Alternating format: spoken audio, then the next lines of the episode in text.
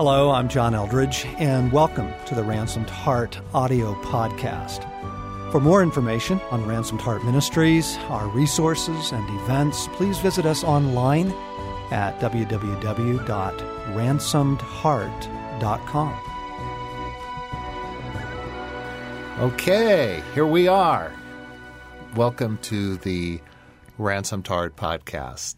This is Craig McConnell, and I'm joined in our studio today by one of my colleagues and friends here at the Outpost, uh, Dr. Brad Beck. Hi, Brad, Craig. Good to have you up here. Thank you. It's great to be here. The high altitude of the studio overlooking the the vast Colorado region that we are so graced to live in. In our parking lot. Yeah, So, at our park, yes. parking lot.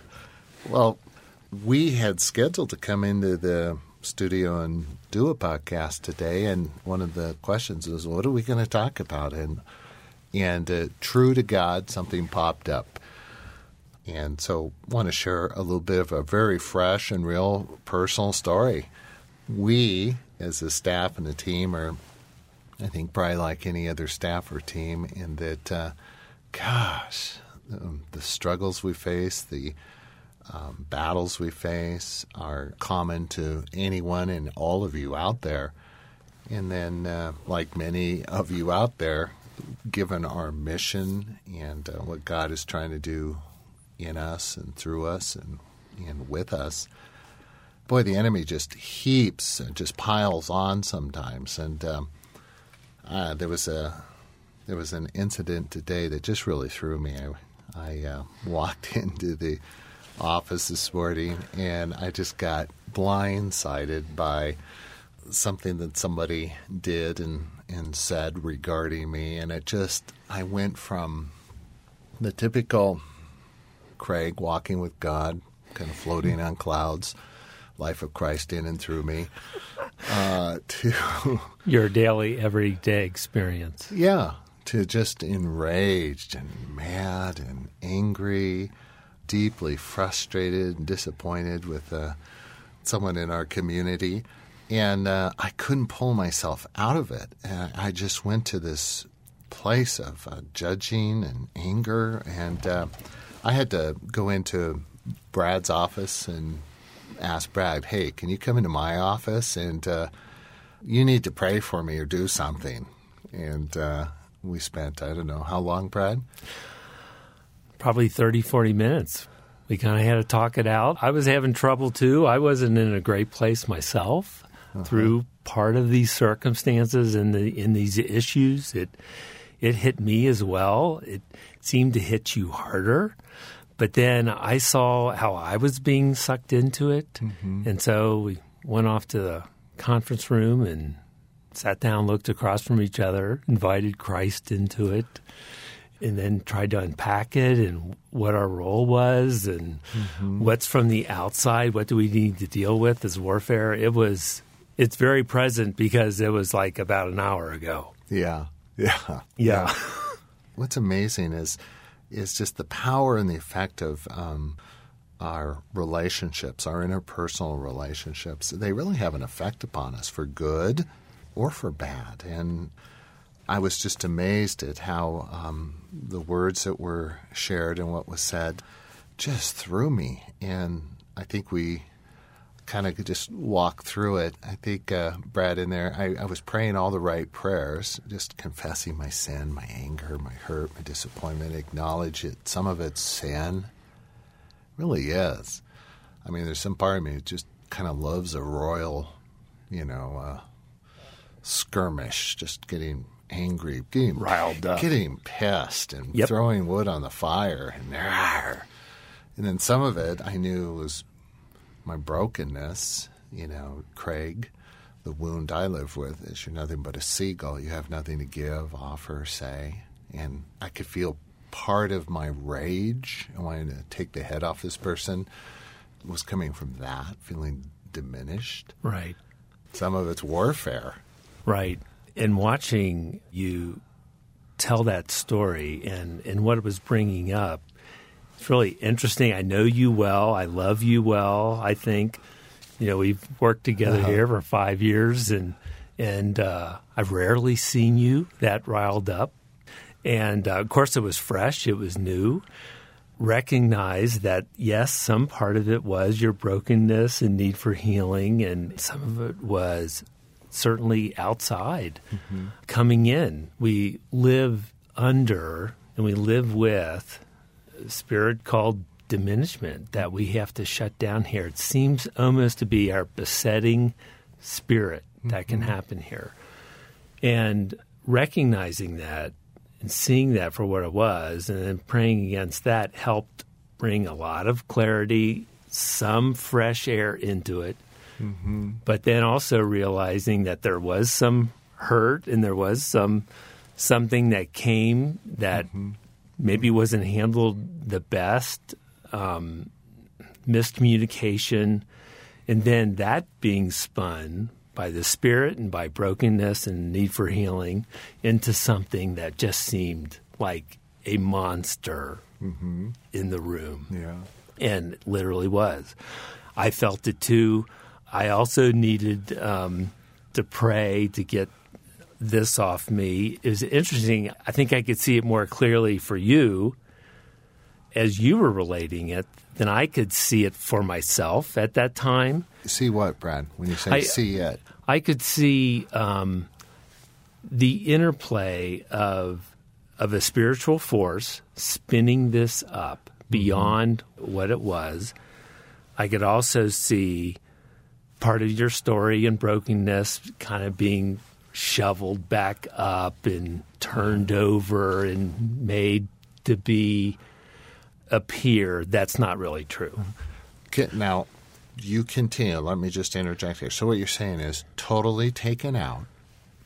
Totally taken out. me, totally taken out. Just totally believing, seeing reality in an exaggeratedly negative way. Um, not seeing the good heart in the other person, not having any perspective, but just woundedness, hurt, pain, anger, rage. There it was. Yes. And Craig, uh, my name's Morgan Snyder, and uh, Craig McConnell there at the table. Yes. No larger story. No, no larger story. Yeah. No. No, no God. No, no gospel. no one, ultimate one hour healing. and ten minutes ago. Yes, one hour sanctified rage. That's what we're saying. To be clear, provoked by a, a very real event. Yeah, sure. Uh, yeah, and so, um, but spun up and misinterpreted, and a few things forgotten along the way, and so that made everything appear worse, appear bigger, appear irrefutable. It seemed true. Mm-hmm. This happened before. It's going to happen again. This is hopelessness, this despair. Is, yeah. Inevitability. Yeah. Hope you listeners are identifying with my human side. Yeah. My worst components. Yeah. That's all true. No, I'm not backing away from it. This is this isn't about someone else failing me. It's about me being an utter failure. So Brad, bless his heart, prays with me, goes after, brings the authority and power of Christ, uh, the blood of Christ, the life of Christ, the ascension of Christ, the grace of his own heart, and the beauty of the gospel. And we're praying away. And uh, how are you feeling while we're praying? Good. I'm feeling like there's being layers lifted off, yeah. a little more clarity, a little more air, a little more lightness uh, we started laughing during the prayer well, at one point because it, we we knew how goofy part of what we were saying sounded, but it was good to pray it out yeah. and have Jesus there interpreting and helping and prompting. That's a great point. Now, my experience was the prayer was getting nowhere. Yeah, nothing was happening early on. And I think we paused and asked Christ, Do you have anything to say? And let me yes. preface this by saying, I mean, I was praying the right prayer confession of my sin deep, honest, uh, confession, in need of healing, um, binding Satan and his, and his minions from throwing wood on a fire. Yeah, breaking agreements. Yeah, breaking any agreements. But it really felt like nothing was happening. I was still enraged. And the beauty of this is, you know, a whole lot of what we need in, in such volatile times, we can't do. I can't pull myself out of this hole. We really need God. And at some point, said, Jesus, do you have anything to say?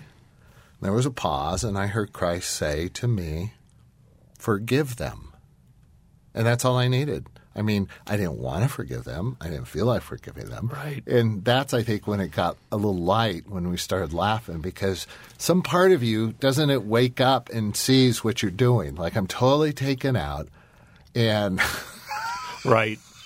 Yeah, and we were imagining different things that we could do to different people at different times, and and realized that out of revenge, out of re- retribution, yes, yes, some, evening the score, some dark place, some Yeah. in our thoughts that are not true ultimately and not of God. But Jesus asked you to to forgive this person, and and of course uh, you went right there in obedience. Didn't feel like it. Didn't want to. Had no feeling of forgiveness whatsoever. My sense was Jesus broke into the room, broke the power Yeah. of everything else that was going on. It, It's like the hold of S- Satan or whatever demon or, or whatever agreement like broke at that point. And then you could see much more clearly, much more in perspective, much more in the larger story. And it was helpful for me too because I was having struggles and I needed forgiveness and I needed to speak that out as well. And I felt something fall off me and you right about the same time. yeah, In that perspective, really helped us yeah, and to see beyond and uh, start to love again and to start to believe the right things, believe the larger story, believe what's true yeah, yeah. and, and holy and, and being able to work here. So, So that's our story. Yeah, that's that it. We're enraged headhunters, uh, and taking beauty, names. beauty and the power of Christ, and to one. If we turn to Him, and at times it's a battle and it takes effort, and you feel so justified in your anger and rage, and the issue isn't another person's disappointing behavior or actions, it's your own heart. And Christ comes and his words, uh, forgive them, just struck me so powerfully because I know how many times others uh, forgive me for things I say or do or don't do or don't say. And the beauty and the power of the forgiveness of Christ just became real. And like Brad said, something was broken. And I guess the the thought here is, where do you go? What do you do when people disappoint you? And our experience is, uh, if we don't go to Christ, you know, I would have been set up for a three day rage there. Right. Now, just Right. stewing in it.